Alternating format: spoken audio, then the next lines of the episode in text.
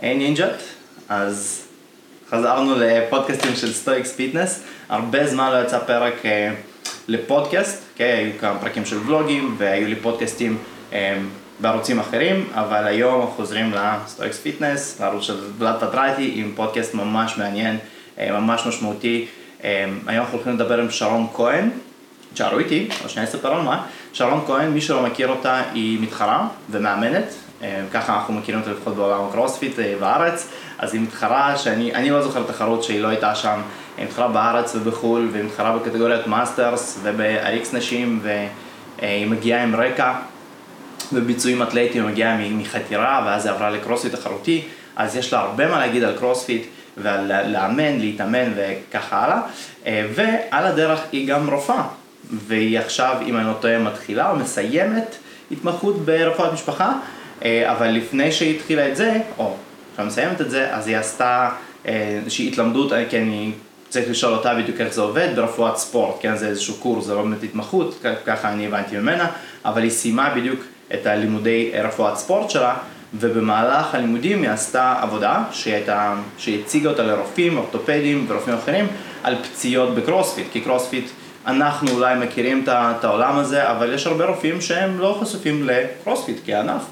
והיא עשתה ממש עבודה מאוד מעמיקה אה, וחפרה בהרבה מחקרים וריכזה את כל זה, עשתה מין מטה-אנליזה כזאת וגם נתנה את הדעה האישית שלה וריכזה הכל בתוך אה, איזשהו, כאיזושהי הרצאה כזאת והיום אנחנו נעשה פודקאסט וידבר על זה, ידבר על פציעות בעולם הקרוספיט, מה יותר נפוץ, למה, מה הסיבות לכך, מאיפה כל המידע הזה מגיע. עכשיו אני בטוח שיצא לכם לקרוא פה ושם מחקרים או סיכומים של מחקרים על זה שקרוספיט כן פוצע, לא פוצע, שווה בדיוק באותה מידה כמו כל שאר הענפים. אז שרון ממש לקחה וריכזה את כל זה, סיכמה את הרבה מחקרים האלה שהיו קצת מפוזרים, אז היא ריכזה את זה לתוך אה, מקום אחד והיא תדבר על זה והיא תספר על זה. אה, אז אני חושב שזה פרק ממש מעניין לכולם, למאמנים, שהם מתעסקים קצת בקרוספיט, או לא רק בקרוספיט, בכללי בכל מה שקשור ל mixed modal, כן? אלה שעושים קצת על המשקולות וקצת רצים ועושים קצת מכל הדברים, אז לגמרי צריכים לשמוע מה יש לשרון להגיד על פציעות ועל מתאמנים ועל איך אפשר למנוע את זה. אה, זה דבר ראשון, למתאמנים עצמם, שהם נכנסים לעולם הזה או שנמצאים בתוך העולם הזה, אז חייבים לשמוע את זה כי זה יכול לסדר לכם הרבה דברים, להוריד את הלחץ, או לתת לכם קצת אה, להבין מי נגד מי בכל מה שקשור לפציעות ואיך אפשר להימנע מהן. אה, רופאים, פיזיותרפיסטים, שיכול להיות שלא יתעסקו באוכלוסייה שמתאמנת בקרוספיט או בענפים כאלה שמשלבים הרבה modalities, אז לגמרי אני חושב שזה יהיה פרק מעניין, כי שרון באמת מגיעה מאיזושהי נקודה, כי לא ולאד פטרייטי והדעות שלו, היא רופאה, והיא עשתה איזה עבודה, והיא גם תראה לכם את הנתונים, אתם תראו ממש הכל, והיא תסביר הכל, אז אני חושב שזה יכול להיות פרק ממש מעניין לכל אנשי המקצוע שקרוספיט זה קצת מעניין אותם, אה, וגם קרוספיט לא מעניין אתכם, אני חושב שזה פרק מעולה. ושווה לכם להישאר פה ולהקשיב למה, למה שיש לשרון להגיד. בגדול הבמה היא כולה שלה, אני שם רק בשביל, רק בשביל אה, להיות שם.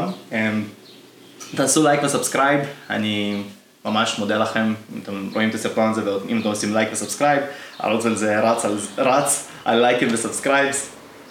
זה מה שנותן לי מוטיבציה להמשיך, ככה אני יודע שאני עושה פה משהו טוב, משהו שאנשים, שזה מעניין אנשים. ויאללה, בואו נתחיל לרוץ על זה.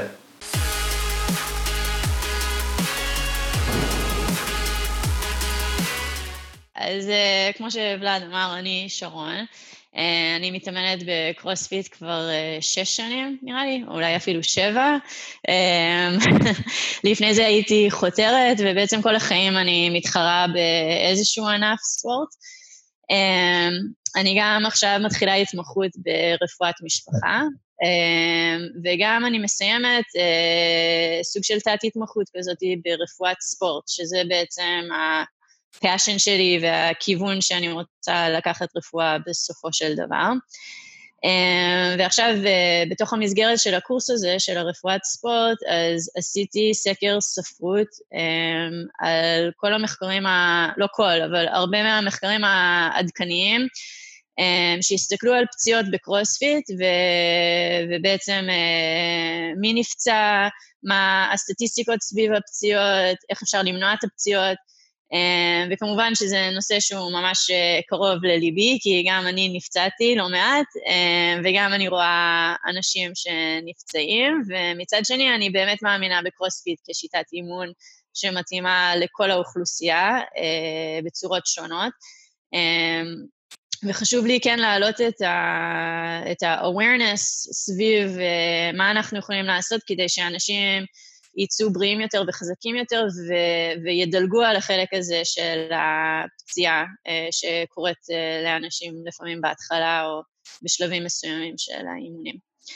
אז uh, עשיתי, כמו שאמרתי, קראתי בערך 20 מחקרים שונים, אה, מחקרים עדכניים, אה, וסיכמתי את כולם לתוך אה, מצגת כזאת על הפציעות, והשיחה הזאת בעצם, דיברנו על זה, דיברתי עם ולאד קצת לפני, מי בעצם מתאים לו לשמוע את השיחה הזאת, ובעיניי כל אחד שיש לו box, שהוא בעל box, או שהוא מאמן בעצמו, נראה לי שזה משהו ממש חשוב, אבל גם האחריות נופלת גם על מתאמנים אה, ועל כל אחד מאיתנו שמשתתף באיזושהי פעילות, אני חושבת שחשוב לדעת תמיד מה הגבולות שלך, מה החולשות שאתה עובד איתן, איפה יש לך בעיות אה, בתנועתיות או בשרירים שהם חלשים יותר או פציעות שיש לך בעבר, אה, ולחשוב תמיד מה אתה יכול לעשות כדי לחזק את הבסיס שלך ולאפשר לך להתקדם בצורה הדרגתית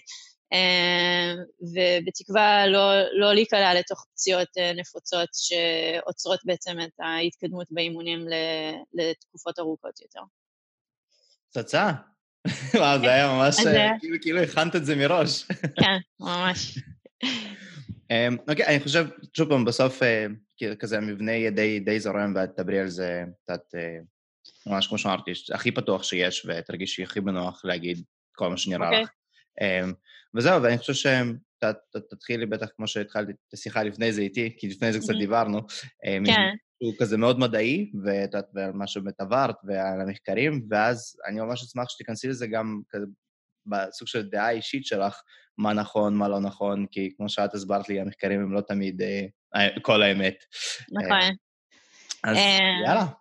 טוב, אז uh, בגדול, סתם uh, לסדר את האוזן, כי אני לא ידעתי, אז יש היום 13 אלף מועדונים רשמיים, אם לא יותר, ששם יש להם הסמכות והם affiliate ביותר מ-120 מדינות שונות, ויש מעל 4 מיליון בני אדם בעולם שעושים קרוספיט. שבעיניי זה משהו מטורף ומדהים, לא ידוע לי על ענף אחר שיש אה, השתתפות כזאת המונית. אמ, ובתור אה, מישהי שרוצה לקדם בריאות ופעילות ספורטיבית בעולם, אז וואו, זה טירוף. אמ, ולכן מאוד מאוד חשוב לי שקרוספיט יישאר אה, במקום חיובי, וש... לא יגידו, או, קרוספיט זה הדבר הזה, הדבר הזה שאנשים עושים דברים משוגעים ונפצעים, ואחר כך אה, לא יכולים ללכת יותר.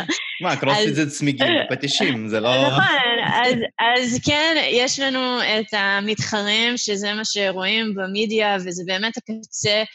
ואני חייבת להגיד שממה שאני ראיתי ולמדתי ונחשפתי אליו גם באורתופדיה, ספורט תחרותי הוא לא בריא לאף אחד, באמת, בקצה. כולם, אה, כל אתלט שדוחף את עצמו ממש לרמת עילית, אה, אין מה לעשות, הגוף אה, סופג את, הנזקים שיש שם, ולא בהכרח להיות ספורטאי על, זה לא משהו שהוא באמת אפשר לעשות אותו כל החיים, וגם אם כן עושים, אז צריך כל הזמן לעשות שינויים, ו... לשנות את אה, שיטת האימון, אבל זה נושא לשיחה אחרת. אז בואו בוא נגיד שהמטרה אמ, של השיחה הזאת זה יותר קרוספיט בשימוש יומיומי לקהילה רגילה, ממוצעת של אנשים שרוצים אה, להיות באיזשהו מקום של fitness, להיראות טוב, להרגיש טוב ולשפר את האיכות חיים. אנחנו לא מדברים פה על הספורטאי קצה, וגם רוב המחקרים שקראתי מתייחסים בדיוק לאוכלוסייה הזאת ולא נוגעים במתחרי על, ששם הנתונים הם שונים לגמרי, וגם המטרות אה, שונות לגמרי. אז הארבע מיליון הזה, זה כולל את כל מי שרשום בעצם במועדוני affiliate, וכמו שכולנו יודעים, יש גם עוד המון המון המון מקומות שעושים כל מיני דברים דמויי קרוספיט ו HIIT וכל מיני functional training שהם לא affiliate, אז בואו רק נגיד שלפחות איזה, לא יודעת, 6 מיליון, אם לא יותר, אנשים מתעסקים בתנועות האלה ובסוג אימון הזה, וזה קהל אה, נרחב ומדהים שאפשר באמת אה, להגיע אליו בתור אה, מאמן או רופא או כל דבר אחר.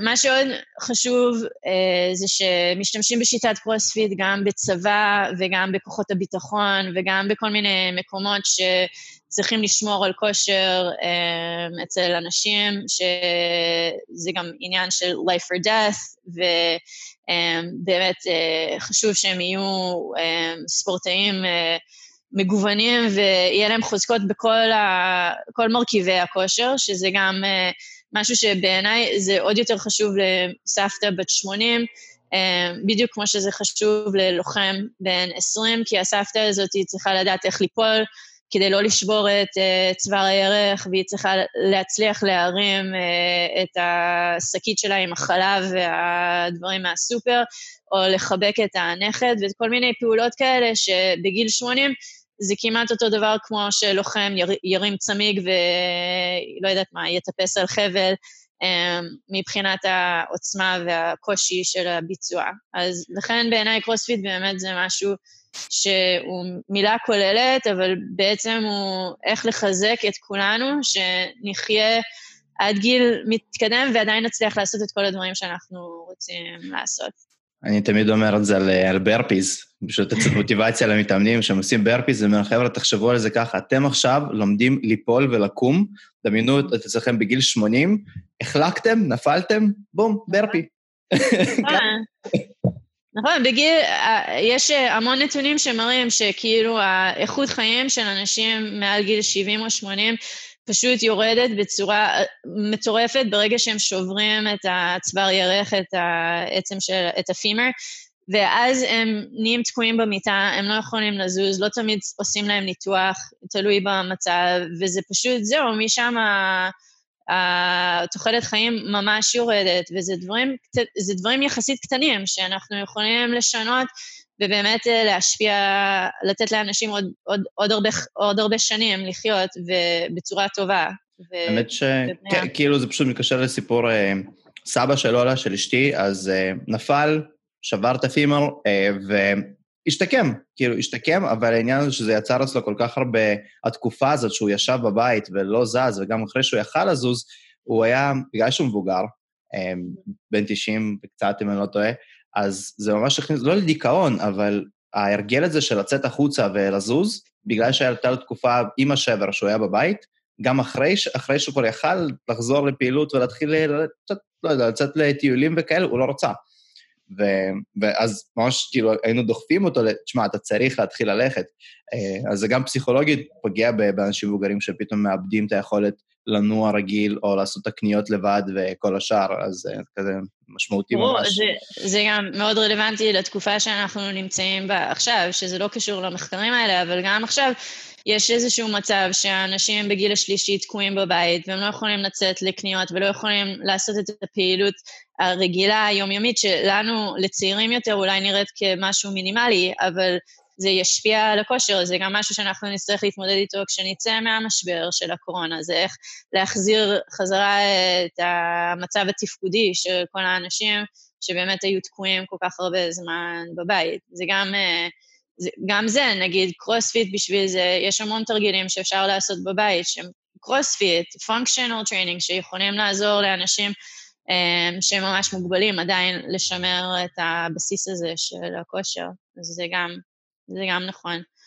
אמ, אז בחזרה למה שאנחנו... לנושא, כן. לנושא שרצינו, אז אמ, בגדול, אמ, משהו שחשוב לי זה, זה גם אה, לקדם את העניין של קרוספיט אצל רופאים, לקדם את המודעות, להסביר להם מה זה בכלל קרוספיט, איך מתמודדים עם, עם אה, אנשים שמתאמנים בקרוספיט בכל הרמות, מה עושים עם הפציעות של קרוספיט, כי סתם מהמתאמנים, יש לי גם מתאמנים שאני מאמנת בקרוספיט, ומהניסיון שהיה לי בשנים האחרונים, אז הרבה פעמים מישהו נפצע והוא הולך נגיד לאיזשהו אורתופד או משהו שאומר לו, טוב, כואב לך הברך, אז תפסיק לעשות סקווטים, או כואב לך הגב, אתה לעולם לא תעשה deadlift יותר, תעזוב את המוט, אל תעשה כלום.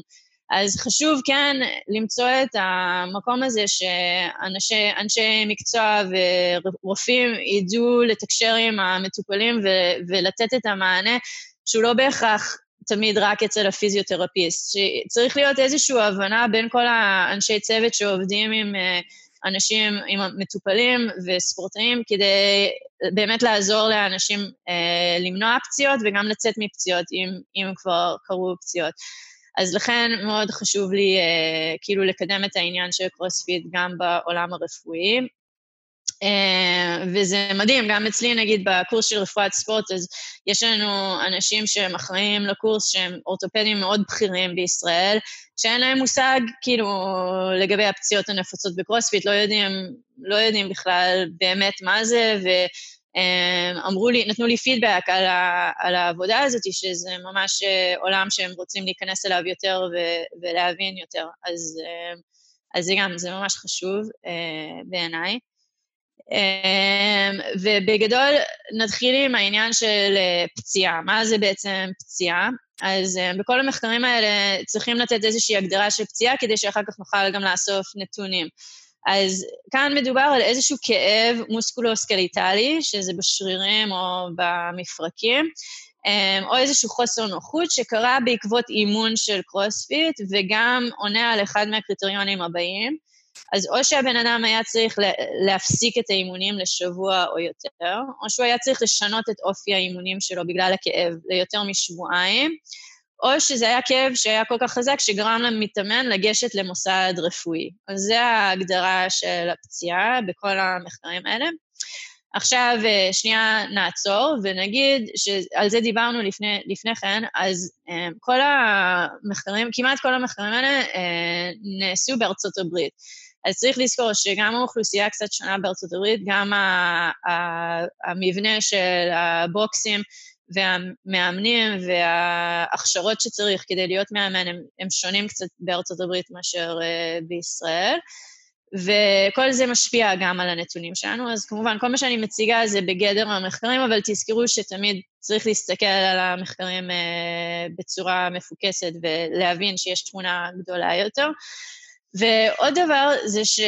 Um, כל, הש... כל המחקרים האלה הסתמכו על שאלונים שחילקו למתאמנים וביקשו מאנשים להתנדב למלא את השאלונים. עכשיו, זה יוצר איזשהו selection bias, שזה אומר שמי שיענה לשאלונים, רוב הסיכויים הוא שיש לו בעבר איזשהו חיבור לפציעה, או שהוא אה, נוטה להיפצע, או שיש לו איזושהי פציעה בעבר, או שיש לו איזה שהם פחדים סביב הפציעה. בקיצור, זה, הצורת, אה, הצורה הזאת של לענות על שאלונים היא לא תמיד אה, נותנת לנו את המידע הכי נקי שהיינו רוצים לראות בשביל מחקרים, בגלל, בגלל המצב הזה של ה-selection bias, וגם את זה צריך לזכור. כשמסתכלים על הסטטיסטיקות, אם אתה רואה שאותן סטטיסטיקות מופיעים בהרבה מחקרים שוב ושוב ושוב, אז אפשר להגיד, אוקיי, יש פה איזה משהו, אבל כן, יש איזושהי הטיית אה, מידע בגלל הצורת צורת מחקר עצמו. המידע.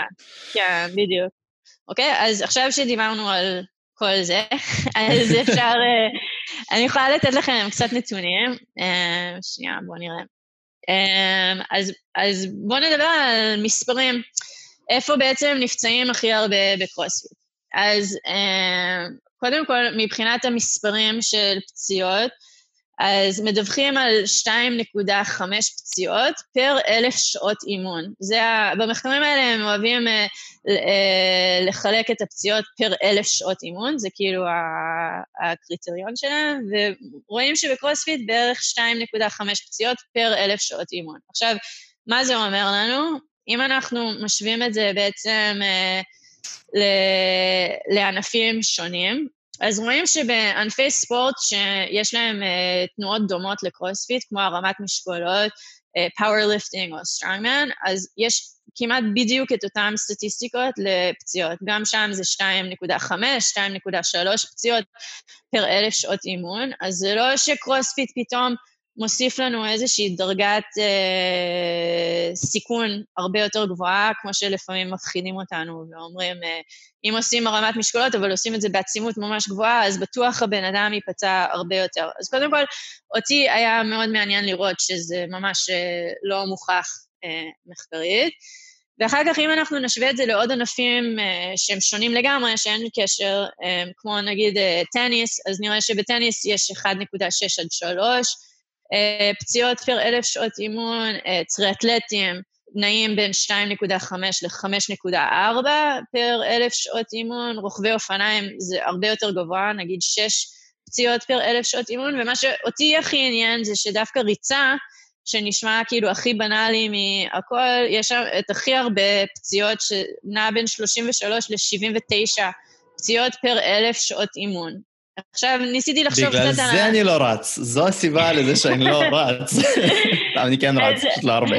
אז שוב, אני בטוחה שזה חוזר חזרה לצורת האיסוף המידע, אבל כן, אני יכולה להגיד שיש המון המון אנשים שרצים. וגם יש המון אנשים שפתאום מחליטים איזה בוקר אחד שהם הולכים לעשות מרתון, והריצה הראשונה שלהם אחרי 14 שנה שהם לא רצו היא ריצת 20 קילומטר. אז יש כל מיני אה, אנשים שרצים וזה לא עם מאמן או לא בצורה מפוקחת, ואני בטוחה שהרבה מהפציעות האלה הם, אה, הם סביב הנושא הזה. אז צריך לזכור שבקרוספיט, מי שמתאמן בבוקס ובמקום מסודר אמור להיות תחת איזושהי מסגרת כוללת שכוללת עין של מאמן שמסתכלת עליו ובונה לו תוכנית ועוזרת לו, ובשאר הענפים האלה זה הרבה יותר uh, עבודה עצמאית, ושם זה מעלה את הסיכון לפציעות ש... גם. כן, כשאני, כשאני מסתכל על זה ואני אומר, טוב, מתוך הענפים האלה, באיזה ענף הכי קל להתחיל לבד, בלי מאמן, בלי שום הדרכה, בלי שום דבר. אז אני אומר, אוקיי, זה weightlifting, powerlifting ו strongman, כנראה שאתה הולך לקרוא לפחות איזה תוכניות אימון, כתבות, משהו, תקבל קצת מידע. או תעשה איזושהי תוכנית אימונים, נכון? שהיא כנראה גם תהיה מסודרת, אתה תתחיל מקצת ואתה תבנה את זה. טניס, לבד להתחיל לשחק, אמ, או שאתה תשחק ממש קצת פה ושם חברים, או שאתה תלך לאיזשהו מועדון, או בטח תיקח מאמן. אמ, טריאטלון, אני חושב שיש שם קצת יותר, כי זה גם אופניים, גם שחייה, אז אתה צריך קצת מעבר למה שאתה יכול לעשות לבד. כנראה שגם תתאמן עם מאמן אה, אופניים, זה תמיד בקבוצות. אני כאילו רואה תמיד אנשים מתחילים איכשהו בקבוצות, נכון? Mm-hmm. ככה לפחות זה נראה לי. ואחרי זה בטח עושים את זה לבד. אבל ריצה, נגיד, זה משהו שכל אחד יכול להתחיל לבד, בלי שום, בלי לקרוא שום כתבה, בלי לקחת תוכנית אימונים, פשוט לצאת ולרוץ. נכון? זה הדבר הראשון שעולה לך לראש, אתה אומר, טוב, אני צריך להיכנס לכושר, אני אתחיל לרוץ. Mm-hmm. וזה כאילו מבחינת כמה הדרכה אתה צריך בשביל להתחיל בכל אחד מהענפים האלה, אז ריצה צריכה הכי פחות, ויכול להיות שזו אחת הסיבות לזה ש... באמת אנשים אה, נכון, עושים את זה אני, יותר. אני גם, אני גם חושבת שריצה זה גם משהו שהוא צריך לעשות אותו בצורה מאוד הדרגתית, במיוחד אם מגיע מישהו עם אה, משקל עודף, כי אז רוב הפציעות בריצה הן פציעות מפרקיות, שאפשר בהחלט למנוע אותן אם בונים את האינטנסיטי ואת הכמות, אה, את הקילומטראז' בצורה נכונה, ובאמת אם מישהו שאין לו מושג מה הוא עושה, פתאום מתחיל לרוץ, אז ישר יהיה ברך, אה, קרסוליים, בעיות גב, כל מיני דברים כאלה, אז אני גם, אני גם מסכימה איתך ש, שנראה לי שזה אמ, אחד מהבעיות. אמ, אז בואו שנייה נחזור לעניין של קרוספיט ואיזה פציעות אנחנו רואים בקרוספיט דווקא. אז יש לי פה טבלה אמ, שבעצם כל ה... הנתונים טיפה משתנים ממחקר למחקר, אבל יש אה, שלושה אזורים שהופיעו שוב ושוב ושוב, שזה גב תחתון, כתף וברך, וזה בעצם השלוש, אה, שלושה אזורים שנפצעים הכי הרבה בקרוספיט, וגם בהרמת משקולות, ב gymnastics, ב powerlifting, בכל הענפי ספורט שיש להם תנועות דומות למה שאנחנו עושים, אז רואים שזה נקודות התורפה שלנו בעצם, זה הכתף, הברך והגב התחתון.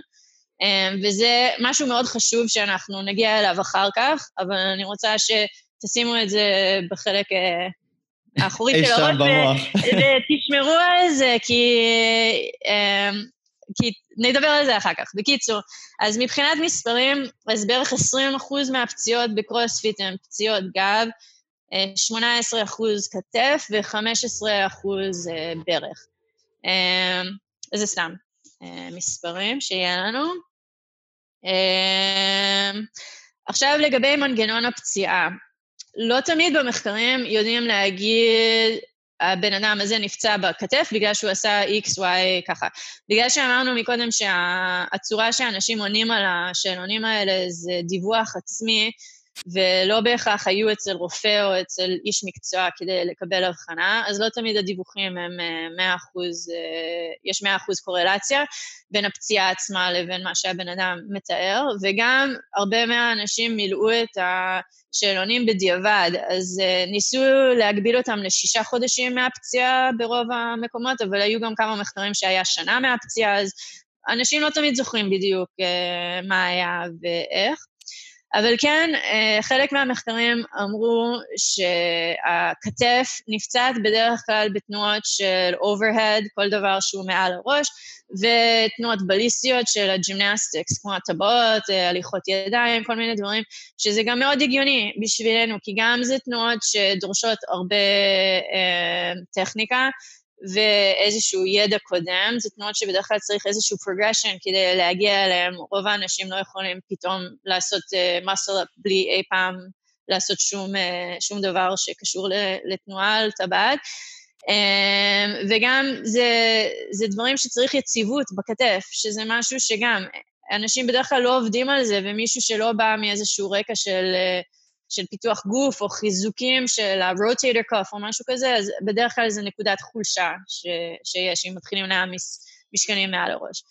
אמ, לגבי הגב, אז בדרך כלל מצאו שהפציעות גב קורות בתנועות של powerlifting, כמו squat ו deadlift, וגם זה מאוד הגיוני לנו, בגלל שזה תנועות שבאמת אמ, גם במשקל קל חייבים ללמד את הבן אדם קודם כל את הטכניקה הנכונה. ברגע שיש טכניקה נכונה, הסיכוי לפציעה יורד בצורה משמעותית ממש, ואם בונים את המשקלים לאט-לאט, אז דווקא זה תנועות שמאוד מחזקות את הגב, וזה תנועות שאני ממליצה לאנשים עם פציעות גב לעשות בצורה מבוקרת כדי לחזק את הגב ולמנוע הידרדרות של המצב. אז... אמ, אז שוב, אנחנו מדברים, מסתכלים פה ואומרים, אוקיי, בקרוספיט אז זה כן משהו שהוא מתאים לכולם, אבל כן, יש מרכיבים בקרוספיט שהם בנויים מדברים שצורכים טכניקה וכוח, וזה דברים שאי אפשר להגיע אליהם ישר, אוקיי? וגם זה, אנחנו נדבר על זה אחר כך, שבשונה מריצה, שזה פשוט תנועה של להזיז רגל אחרי רגל, ואפשר להתווכח על לפתח טכניקה נכונה של ריצה והכל, אבל הרבה פחות מסובך. כאילו מישהו שרץ, יוצא ורץ. לא צריך ללמוד אחר כך לקפוץ מעל הרדל uh, או לעשות היי uh, ג'אמפ או כל מיני דברים אחרים, זה לא איזשהו פרגשן, זה ריצה. אצלנו מתחילים בריצה, ואז מוסיפים לזה power clean, ואז מוסיפים לזה muscle up, ובסוף הבן אדם עושה מתכון שלם עם מיליון תנועות, שבאמת צריך uh, לבנות את זה כמו שצריך. אז גם על זה נגיע עוד מעט. Um, אוקיי, um, okay, עכשיו, um, מה שאותי עניין זה לראות מי זה בעצם האנשים אצלנו שנפצעים הכי הרבה. כי אם אני יודעת מי נפצע הכי הרבה, אני גם אולי אוכל למנוע את הפציעות האלה. אז בכל המחקרים שראיתי, אמ, היה רק מחקר אחד שהתייחס למתחרים. כל שאר המחקרים הסתכלו, כמו שאמרתי, על אנשי היום-יום שמתאמנים באימוני קבוצה וכולי. ומה שמצאו זה שהאנשים, כמעט כל האנשים שנפצעו, היו האנשים שהתאמנו פחות משישה חודשים. אוקיי? אז זה גם משהו שמאוד חשוב לנו בהמשך. אמ, לשים לב, הקבוצת סיכון שלנו זה בעצם המתחילים, שאותם אנחנו רוצים ללמד ולשמר אותם, ולהפוך אותם בהמשך למתאמנים מנוסים. אבל אם כולם ייפצעו לנו ויעזבו אותנו, אז אנחנו נהיה באיזשהו מעגל כזה שלא נגמר. אז מה אנחנו בעצם יכולים לעשות עם הקבוצה הזאת של האנשים? אז גם את זה תשימו בחלק האחורי של הראש ונחזור לזה. חוץ מזה, במיוחד בישראל נראה לי, אז הגברים יותר, עם סיכוי יותר גבוה להיפצע מנשים. יש לזה כמה סיבות שראו במחקר, זה שנשים אה, יש להם סיכון, סיכוי יותר גבוה לבקש עזרה ולפנות למאמנים כדי שיסבירו להם בדיוק איך לעשות תרגיל אם הם לא יודעים איך לעשות. אה, אה, גם נשים בצורה טבעית הן קצת יותר גמישות מרוב הגברים, אז יש להם יותר range of motion ויכולת להגיע לחלק מהתנוחות שצריך בשביל קרוספיט. אה, וגם יש איזושהי נטייה של אה, גברים יותר להעמיס משקל בצורה יותר מהירה מאשר נשים. נשים קצת יותר מפחדות, יש גם את כל הרעיון הזה שאני לא רוצה להתנפח מלהרים משקולות וכל מיני כאלה, אז הם פחות אה, נטייה, פחות סיכוי שתגיע לכם איזושהי בחורה לבוקס ותגיד, יאללה, אני רוצה סנאצ' עם 90 קילו, ו... אבל כן, כן יש בנים שעושים את זה. אמ, וכמו שאמרנו, אז טכניקה אה, שהיא לא נכונה או שאין ידע טכני, אה, חוסר תנועתיות או חוסר range of motion, וכשאין בסיס ואנשים לא עברו progression, ישר עושים ring muscle up, אבל עדיין לא חיזקו את ה-rotator cuff שלהם, ואז בום, כאילו יש איזשהו קרע בלברום, או קוראים את הסופר ספינטוס או מה שלא יהיה, אז, אז זה בעצם המקור של פציעות. והדבר הכי הכי שעניין אותי, ושהוא הכי הכי קל לפתור, זה חוסר מאמן. זה היה הסיבה הכי גדולה אה, לפציעות. מצבים שהמאמן, או שהוא לא היה בסביבה, או שהוא לא אה, עבר הכשרה נכונה, או שהוא אה, לא היה מעורב בשיעור, או שזה אנשים שמתאמנים בבית בכלל בלי מאמנים. במצבים האלה אנשים נפצעים הכי הרבה. מצד שני, כשהביאו מאמנים, הם, עשו איזשהו אבחון וראו שהמאמן יושב עם המתאמנים החדשים, עשו קורסים למתחילים, עבדו לפי רמות, אז השיעורי פציעה ממש ירדו בצורה משמעותית. אז זה כבר הוכיחו לנו שכל הקורסים האלה של הלימוד התנועות הבסיסיות, נגיד חודש שהמתאמנים עובדים ברמה של ביגינרס ולומדים את הבסיס, כל הדברים האלה ממש ממש חשובים לנו, במיוחד בתור בעל בוקס או מאמן שרוצה לשמר לקוחות, אז אתה חייב להשקיע, חייבים להשקיע בחצי שנה הראשונה של כל החבר'ה האלה, עד שכולם באמת ילמדו את הבסיס. לא מספיק כאילו אימון אה, ניסיון אחד, ואז יאללה, צאו לדרך. כן, זה כן. משהו כן, זה ממש קשה ליישם אותו, כי אנשים mm-hmm. רוצים להיכנס לאימונים, ואתה גם כבעל בוקס, לפעמים אין לך את המשאבים אה, נכון. להחזיק קבוצה שישה חודשים של מתחילים שהם מגיעים לאימון, לא יודע, מסודר אחר מכל שאר הבוקס, כי יש עוד אימונים, אז אתה תמיד מנסים למצוא את הדרך הכי כאילו יעילה, אז זה יכול להיות סדנת יסוד של מפגש אחד, של שלושה מפגשים, אבל אנחנו רואים פה שזה שישה חודשים, לא שלושה אימונים, אז אה, כזה אז, אז יש לי כמה רעיונות לגבי זה, אפשר להיכנס לזה בסוף, כאילו, שנעשה mm-hmm. דיון, דיון על הכל, אבל אני מסכימה שקבוצת מתחילים זה ממש לא ריאלי, גם אנשים אה, יתעצבנו ויאבדו סבלנות, רואים את זה ישר. אה, אבל כן, כן, נדבר על זה עוד מעט, כאילו שנעשה סיכום של הכל על מה, מה בעצם אנחנו יכולים לעשות. אה, בואו נראה, יש פה עוד עוד דברים שהם קצת יותר היו להרצאה שלי לרופאים, אה, שקצת פחות מעניין אותנו אולי, אבל אה, זה היה בהקשר של פציעות גב והדמיות. אז לפעמים יש הרבה אנשים אה, חושבים שהם עשו משהו בגב, יש איזשהו כאב בגב, הם ישר רוצים CT או MRI. עכשיו, זה איזה משהו שיותר מעניין רופאים. אמ, בעניין שאנחנו רוצים להגביל לפעמים את ההדמיות. אנחנו לא רוצים להתחיל לחלק לכולם MRI או CT, כי זה גם מעמיס על המערכת הבריאות, אה, וזה גם קרינה, נגיד CT זה סתם קרינה מיותרת, והמון פעמים מראים שמה שאנחנו רואים בהדמיה, יש לזה קורלציה מאוד נמוכה בעצם גם לפרוגנוזה וגם לקליניקה של הבן אדם. אז כאילו, יש לך איזושהי הדמיה, פתאום אתה רואה כל מיני דברים שישנים, שמופיעים שם, שהם בכלל לא קשורים לכאב שהבן אדם מרגיש, אבל זה יכול אחר כך להשפיע על הבן אדם, הבן אדם אומר, אוי ואבוי, יש לי ארבע בלטים וכל מיני דברים כאלה, שזה בכלל לא קשור למה שהוא מרגיש עכשיו, אני לא יכול להתאמן, או מצבים כאלה שכאילו too much information לפעמים לא עוזר לאף אחד, או נגיד, בתור רופא, אם פתאום אתה מקבל הדמיה ויש שם איזשהו ממצא אקראי, אתה חייב להתייחס לזה, למרות שאם לא היית יודע, אז הבן אדם היה יכול להמשיך הלאה, ולפעמים אתה עושה סתם עוד נזק ועוד בדיקות ועוד כל מיני דברים מיותרים. אז אמ, זה סתם אולי, כאילו, לאנשים שמקשיבים, אם אתם מכירים מישהו, אתם בעצמכם נפצעים, לא תמיד חייבים הדמיה, לא חייבים. אה, ובמחקרים האלה ראו שבעצם חצי מהאנשים אה, מה, שמגיעים עם פציעות לא צריכים הדמיה, ו...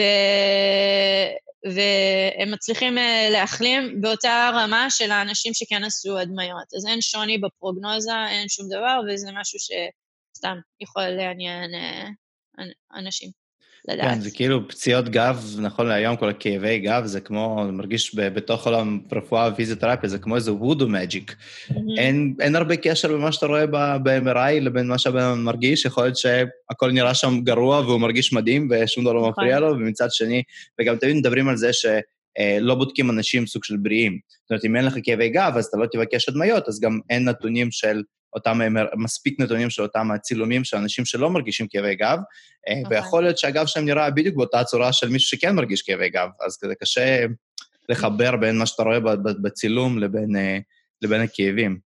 כן. מעל, מעל גיל 35 בערך, משהו כזה, אז כולם מתחילים uh, לסבול משינויים uh, degenerative בעמוד שדרה, וכמעט אצל כל אחד שתעשה בגיל 40-50, אתה תראה כל מיני בלטים, פריצות, שינויים במרווח בין חולייתי, כל מיני דברים כאלה שהבן אדם יכול להיות אסימפטומטי לחלוטין, לא להרגיש כלום, אבל אתה תראה את הדבר הזה ואתה תגיד, oh my God. Oh כאילו, אז באמת, אה, כמו שאמרתי, 50 אחוז מהאנשים שמגיעים, עם, שכן פנו לרופא בגלל הפציעות האלה, לא, לא היו צריכים בסוף הדמיה, אה, והסימפטומים עברו באותו כמות זמן, כמו אנשים שכן.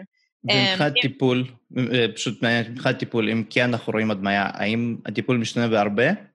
כאילו... לא. אז תראה, הכל קשור לקליניקה של mm-hmm. הבן אדם. כמו שאמרנו, ההדמיה לא בהכרח תואמת למה שקורה. אז כן, יש מצבים שזה דגלים אדומים, שהבן אדם אומר לי, עשיתי איזושהי תנועה, ופתאום איבדתי שליטה על הסוגרים, ובורח okay. לי אוקיי. פיפי או משהו כזה. לא, זה, זה לא מצחיק, זה אחד הסימנים של uh, מצב uh, של דגל אדום, שחייב ללכת ישר למיון עכשיו, כי זה מצב של, שהוא מאוד רציני ומצריח ניתוח, אוקיי?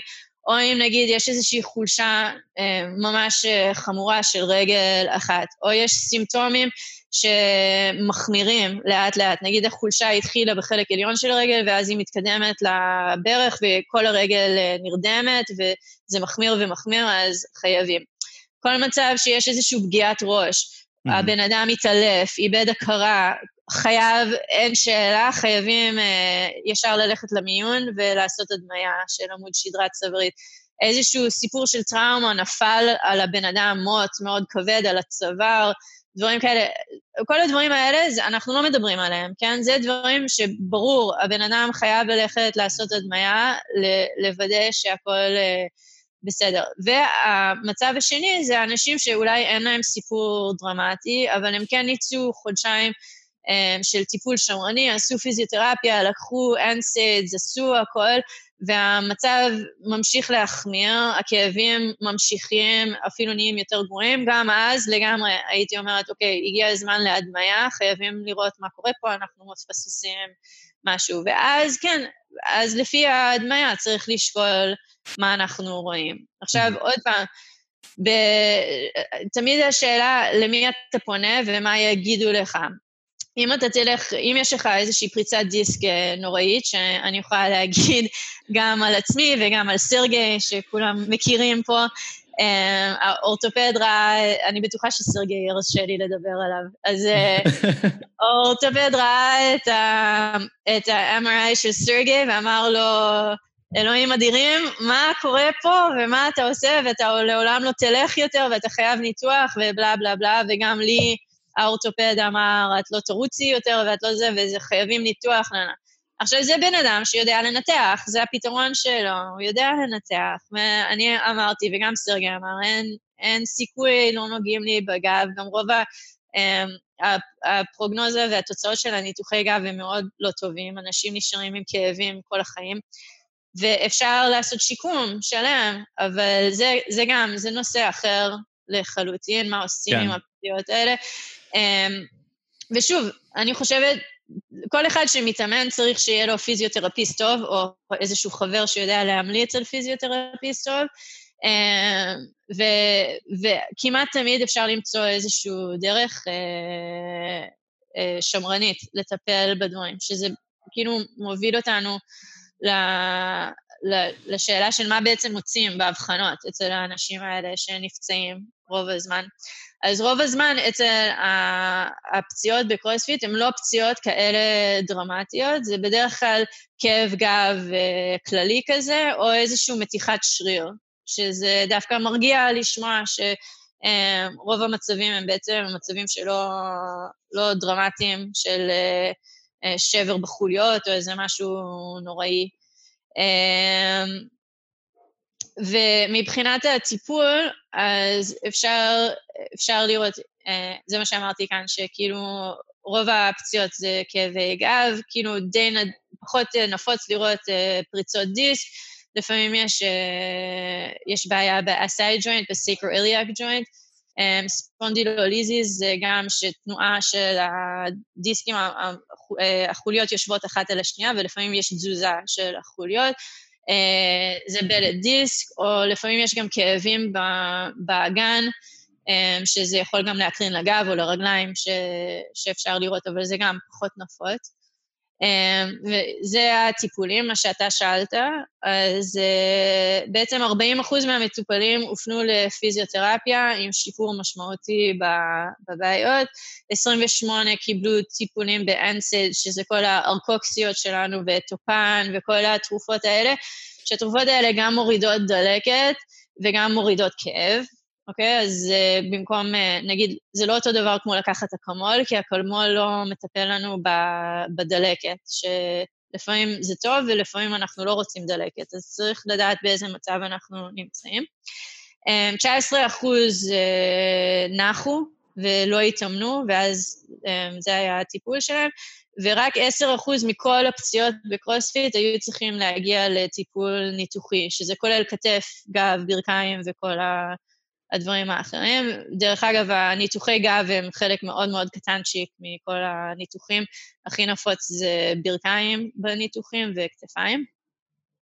אמ, זה כאילו, זה מה שדיברנו עליו. אמ, וזהו, שאר הדברים זה לרופאים, אז אנחנו פחות אה, מדברים עכשיו עם רופאים. אז עכשיו אפשר לחזור למה שמעניין אותנו, שאני משערת שרוב האנשים שמקשיבים לנו הם או אה, מתאמנים או מאמנים, אה, ו- ולדיון, של מה עושים עם כל הדבר הזה, שבעצם קרוספיט הוא ספורט שיש בו פציעות, אבל כמות הפציעות היא לא יותר אה, גדולה מאשר ענפים אחרים. כן, יש פה איזושהי בעיה, כי יש המון רמות שונות שמתאמנות ביחד באותו זמן, ויש הבדל עצום בין סבתא בת 80 לבין uh, ניקי פדל שהולכת לגיימס, וכל הרצף של תנועות שקורה בין הסבתא וניקי, שיכולים תכלס להיות ביחד באימון קבוצה. Uh, ומה אנחנו עושים עם האנשים האלה, ובעצם העובדה הזאת שאמרנו שהשישה חודשים הראשונים זה ה... זה התקופה הזאת ש, שצריך להיזהר ו, ולהשקיע יותר במתאמנים. אוקיי, okay. אז עברנו על מחקרים, ועכשיו אני, ועכשיו אני רוצה לשמוע את הדעה שלך, מה כן אפשר לעשות? אז, אז אה, קודם כל, מה שאני חושבת ש... אה, אני חושבת שצריך לקחת קצת יותר זמן לדבר עם אנשים כשהם מתחילים להתאמן. אני יודעת שלאנשים לבעלי בוקסים אין תמיד את הפריבילגיה ואין להם את הזמן, אבל אולי שווה כן להכניס איזשהו מתאם, אה, מתאם אימונים, או לא יודעת איך לקרוא לזה אפילו, מישהו שהעבודה שלו זה לקבל את המתאמן החדש, אה, לתת לו איזשהו שאלון ששם הוא כותב בדיוק מה הבעיות, המוגבלויות התנועתיות שלו, איזה פציעות יש בעבר, אה, לא יודעת, אם אפילו צריך איזשהו בעל מקצוע שייכנס בשלב הראשון לתת איזושהי הערכה של היכולת של הבן אדם הזה אה, לזוז. ובעולם אידיאלי, אז הייתי רוצה שכל אחד שייכנס לבוקס, יגיע גם עם רשימה של שיעורי בית שהוא צריך לעשות איתו גם בזמן האימונים, שזה כולל כל מיני תנועות accessories, חיזוק של השרירי ליבה, אמ, בנייה של ה-rotator cuff, איך לחזק את הכתף, אמ, וגמישות. עכשיו, אני יודעת שהעולם האידיאלי הזה לא, לא יקרה, אבל, אבל כן, אני חושבת שזה משהו שנגיד, אני מסתכלת אחורה, איך הייתי עושה את הכל שונה אם הייתי מתחילה היום קרוספיט עם כל הידע שיש לי.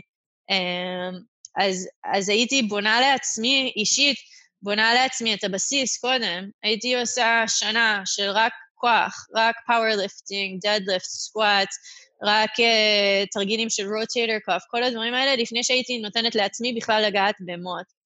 Um, עכשיו, אני יודעת שרוב האנשים לא רוצים את זה, וזה משעמם נורא, וזה סזיפי, והם רוצים ישר את, ה, את הדברים הסקסיים, אז אפשר אולי לתת בכמות קטנה, במשקל מאוד מאוד קל, נגיעות של הרמת משקולות, נגיעות של gymnastics, אבל להתחיל את כל הדברים האלה עם foundation course, שבונה להם איך מגיעים לעמידת ידיים. מתחילים ככה, ועושים את זה ואת זה ואת זה. בתוך השיעור הזה, אז גם להכניס תרגילי כוח, להכניס תרגילי גמישות, ולעשות את זה כיף, ואז אנשים יאהבו לבוא ל foundations.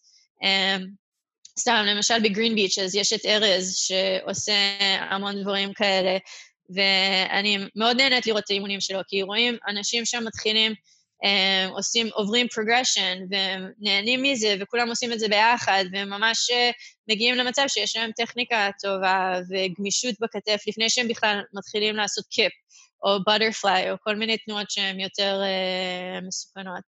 Mm-hmm. אז אז אני חושבת שכן צריך למצוא דרך להכניס את כל ה-foundation courses האלה בחודשים הראשונים, ו, והמאמן שמאמן באותה שעה, בבוקר או בערב, צריך לקחת אחריות על האנשים החדשים. הוא רואה מישהו עושה תנועה לא טובה, אז ישר להפסיק אותו. לא להגיד לו, יאללה, תעמיס עוד משקל, כאילו, אתה יודע.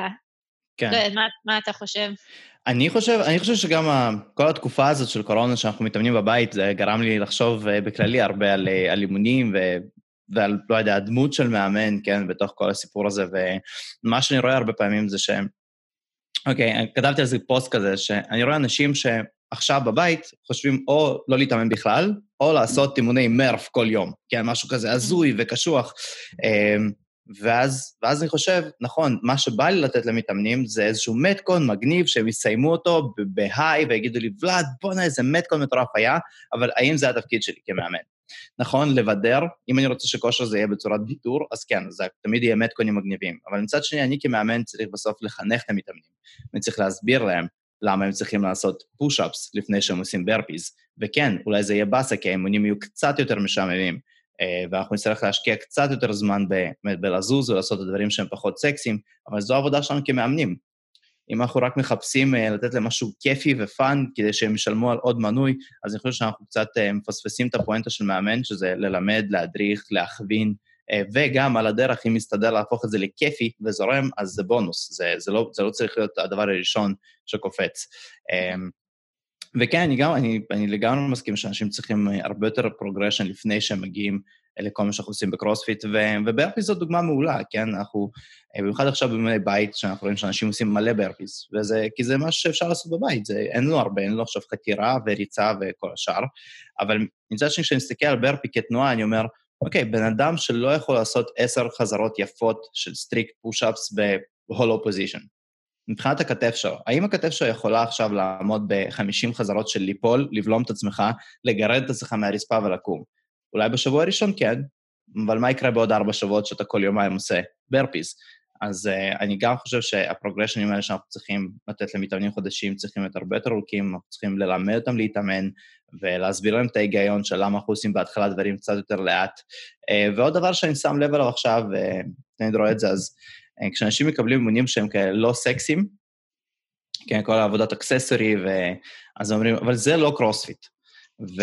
ואני חושב שהרבה אנשים, זה כמו עם פלאו, תזונה בפלאו וזה, אז אני אף פעם לא הייתי כזה חזק בפלאו, אבל תמיד הסתכלתי על זה כאיזושהי דרך להסתכל ולהגיד, אה, יכול להיות שקצת הגזמנו עם כל האוכל תעשייתי, ואנחנו צריכים קצת לחזור אחורה ולאכול קצת יותר פירות, לא לגמרי לוותר על מה שיש לנו, אבל כאילו לחזור טיפה יותר למקורות, אז אותו הדבר גם באימונים, אני חושב שאנשים צריכים קצת לחזור לקרוספיט מקורי, וכשאנחנו מסתכלים על קרוספיט מקורי, הוא לא נראה כמו שאנחנו מתאמנים היום הרבה פעמים.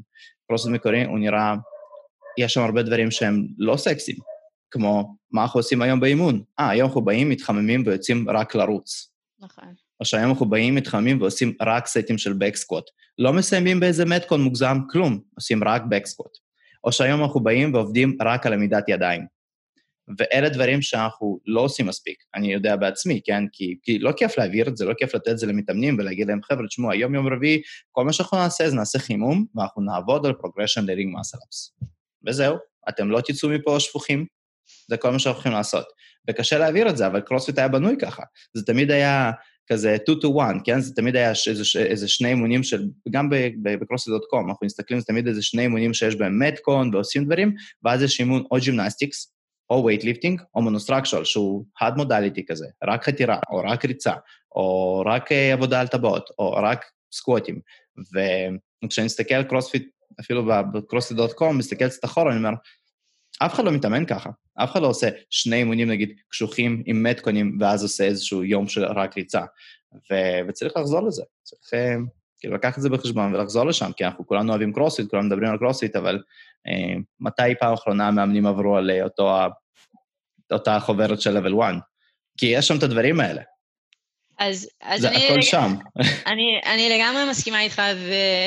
אני חושבת שכן יש אנשים שעובדים ככה, למשל ירון נוף, שאני עובדת איתו כבר המון שנים, הוא לגמרי עובד לפי, לפי מבנה כזה, אה, שנגיד high, low, uh, recovery, כאילו תמיד אנחנו עובדים ביומיים עבודה, יום קל, כזה דבר. Um, זה גם משהו שהתפתח מאוד, הצורת העבודה שלנו במשך השנים, כי אה, גם כן, הרוב למדנו מניסיון של דברים שקרו אה, איתי בתור מתחרה ואיך אני מגיבה לדברים מסוימים. אה, גם יש עניין שלם של כל המאסטרס, שאם מדברים עליי, על הזקנים, אז הצורת אימון שלנו היא שונה לגמרי בעיניי מאשר הרבה חבר'ה צעירים. גם צריך להסתכל על שנות אימון של בן אדם. אם מישהו כמוני מגיע עם רקע של ספורט תחרותי כל החיים ורגיל לווריום מאוד גבוה מאז גיל צעיר, זה סיפור שונה לגמרי ממישהו שלא עשה שום דבר כל החיים ועכשיו פתאום אה, מגיע והם בני גיל 40 או 50, אז גם צריך אה, להתייחס לכל התנועתיות וה-muscle memory שאין להם, כי הם לא עשו אף פעם כלום. אה, אז העלית המון המון דברים, אפשר לדבר על זה שעות. אה, כן. ובאמת, אני חושבת שאחד הדברים שאני כל כך אוהבת בקרוספיט, שבהשוואה לענפים אחרים שעשיתי, כמו חתירה או שחייה, או, אה, שהיו יחסית אה, פשוטים, כאילו מאוד קל לבנות תוכנית לחתירה, מאוד קל לבנות תוכנית לריצה או לשחייה, זה... תנועות שחוזרות על, על עצמן, ה-basic conditioning הוא משהו יחסית קל לכל ענף אירובי, לא צריך לי, לי, להתעסק יותר מדי, ומשהו שממש כאילו קוסם לי בקטע דפוק בראש, זה איך למצוא את התוכנית המושלמת לקרוספיט, ומה מה עושים, איך משלבים את הכוח ביחד עם האירובי, בלי לפגוע אחד בשני.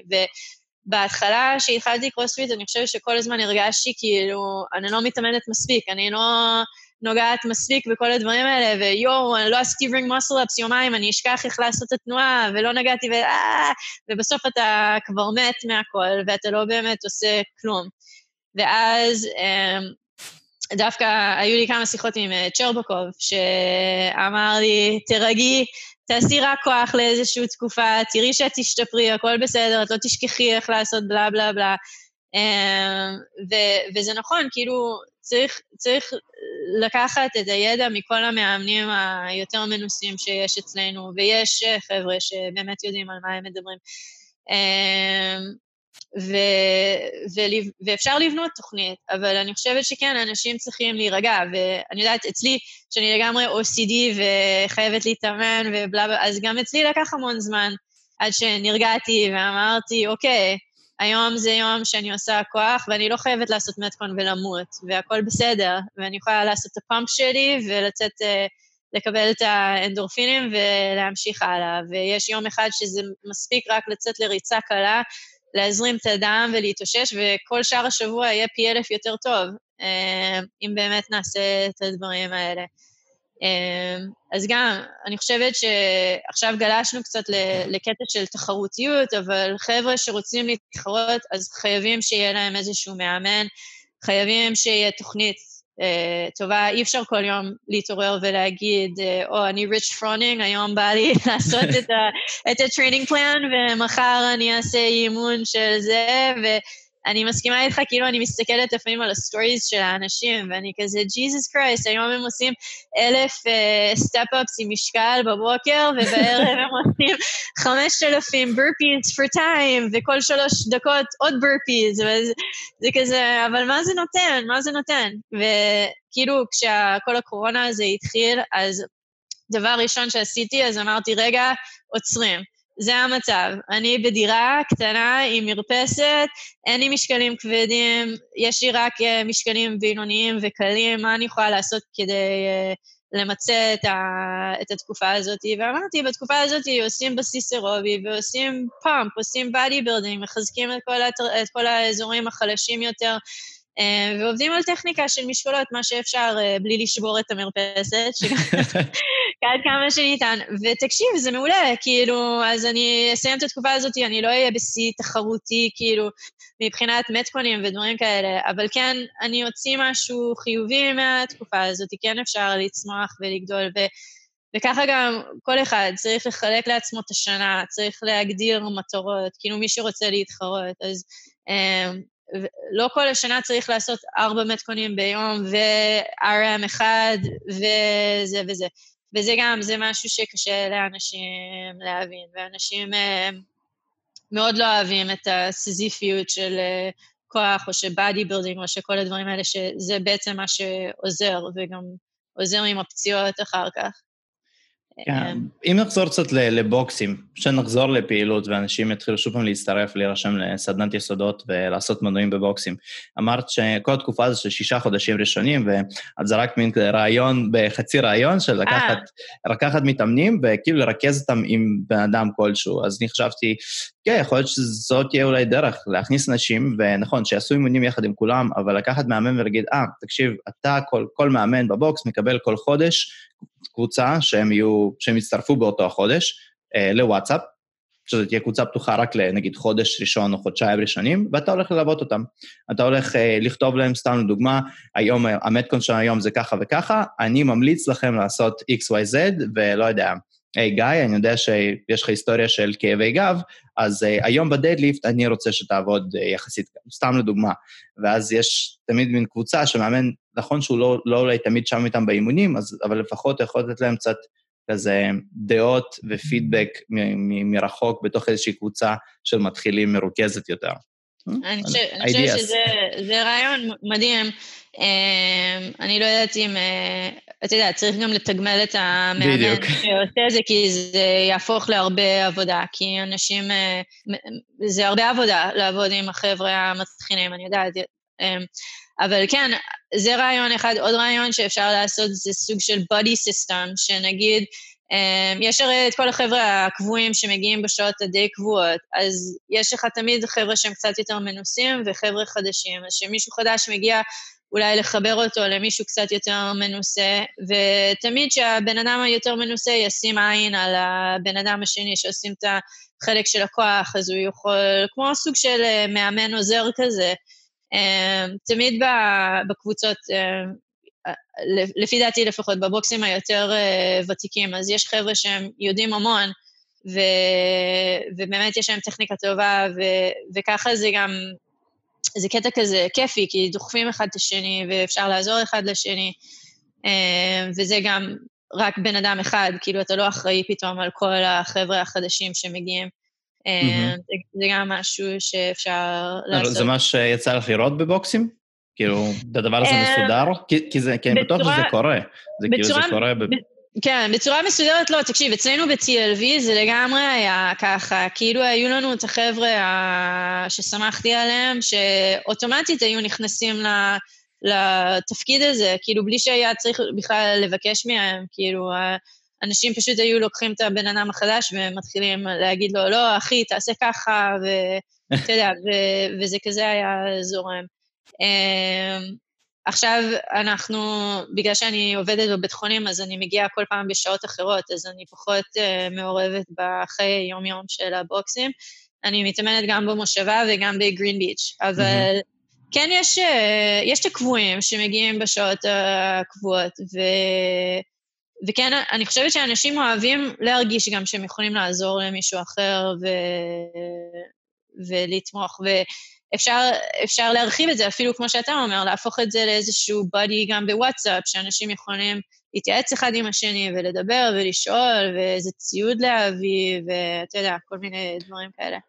כן, הבעיה בזה זה שבסוף אה, כל הקבוצות וואטסאפ הופכות למלא מלא ספאם ו memes, במקום, במקום, במקום שיחות על, על איך לעשות deadlift או squat.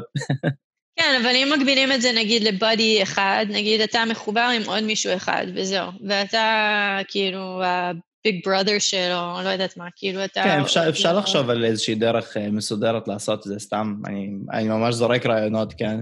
אה, כל חודש אנשים אה, ממלאים איזשהו שאלון, אם בא להם להיות באדי של מישהו חדש. כן. ואז יש לך רשימה, לא יודע, נגיד 15 איש באותו החודש, שאמרו, וואלה, בא לי החודש, לתת קצת מעצמי ו- ולעזור למישהו חדש בבוקס. ואז אנשים חדשים שמצטרפים, אתה פשוט מחבר אותם לאותם אנשים שאמרו, טוב, החודש אני מוכן לעשות את זה, או בא לי לעשות את זה. ואז זה. לא מרגיש שמישהו חייב משהו, זה פשוט מין כזה, אם בא לך, לתת קצת מעצמך ולעזור למישהו חדש, אז אתה מוזמן. ו...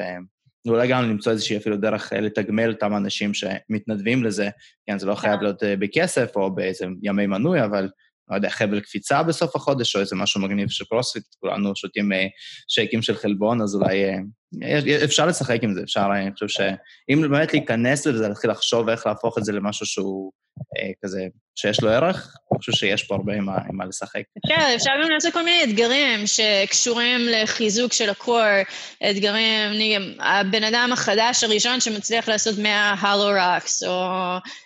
אני בחיים לא עושה מההלו רוקס. סתם זורקתי מספר, אבל אתה יודע, כאילו, בגדול, אנחנו יודעים שהבעיות שלנו זה ברך, גב וכתף. וכתף.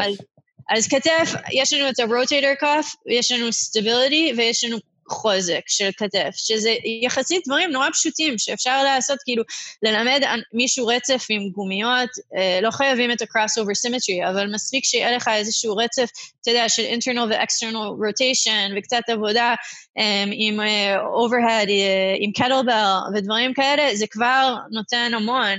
וזה דברים שאפשר להכניס אותם באופן קבוע, כאילו, בחימום, זה גם רעיון, כאילו אם אנשים לא רוצים להשקיע באימוני יסודות ובכל מיני דברים כאלה, אז שישקיעו קצת יותר בחימום של, ה, של כל יום, בחימום ובשחרור. זה כל מיני uh, תרגילי מרקס פילי כאלה, שאני ממש אוהבת לראות את הדברים שהוא נותן כל מיני דברים כאלה שלוקח סך הכל עשר דקות, ובאמת יכולים להשפיע. Uh, ו- וזה מה שהכי חשוב, זה כוח ויציבות בכתף, אה, ולחזק את השרירי ליבה, זה יגן לנו על הגב.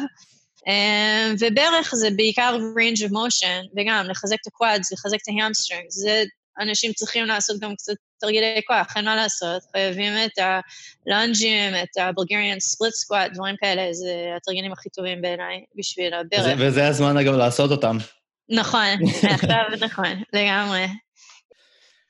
מה שכן, לא צריך לפחד מקרוספיט, זה בטוח. זה מה שיצא נכון, מהמחקרים. נכון. זה, זה מה שהיה, באמת, זה מה ש... לא ידעתי מה אני אמצא, שנכנסתי לתוך הסקר הזה, אמ, וקצת נלחצתי כי ביקשו ממני להציג את זה מול כל הרופאים, וידעתי שהולכים לאכול לי את הראש.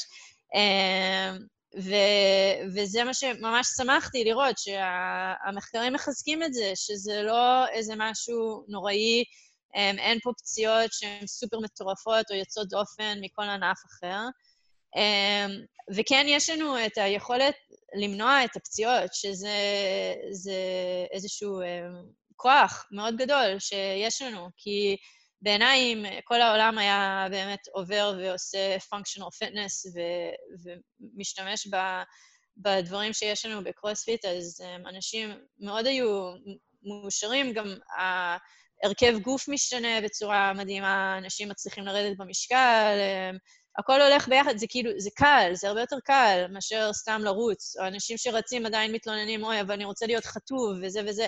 בקרוספיט הכל קורה ביחד, ו- וזה כלי ממש מעולה להמון אנשים, וגם לחזק אותם, שלא אנשים יהיו כאלה... אה, אז אה, כן, אני חושבת bottom line הוא שהמאמנים צריכים לקחת קצת יותר אחריות, ובגלל שזה ענף כזה מגוון, באמת חייבים ללמוד, חייבים להבין, חייבים להבין את כל האספקטים, גם של כוח, גם של אירובי, גם של gymnastics, אמ, וזה לא פשוט להיות מאמן טוב בקרוספיט, יותר מסובך מאשר בענפים אחרים. נראה לי זה אחלה סיכום לפודקאסט הזה. כן, לגמרי. טוב, אה, תודה. תודה, על, תודה על הזמן שלך, תודה על, באמת על זה ששיתפת איתי, איתנו את, אה, את המחקרים, ובכללי השיחה ממש מעניינת. בכיף, ומי שרוצה, אה, עוד מעט אני אתחיל לעבוד במרפאה של רפואת משפחה ורמת השרון, בכללית, אז אתם גם יכולים לבוא. Um, does your doctor even CrossFit? אז כן. זה יכול להיות אחלה השטג. סתם. אבל באמת, מי שרוצה מוזמן לפנות אליי. מדהים. איפה אפשר למצוא אותך? נכון, תמיד סוף כל פודקאסט יש תמיד כזה, איפה אפשר למצוא אותך? ואז זה, אה, באינסטגרם, ככה וככה, בזה, וככה וככה. כן, אז באינסטגרם או בפייסבוק, ושרון כהן, שרון עם אי בסוף. וזהו. מדהים. כן. אחלה. אז אני אעשה stop recording.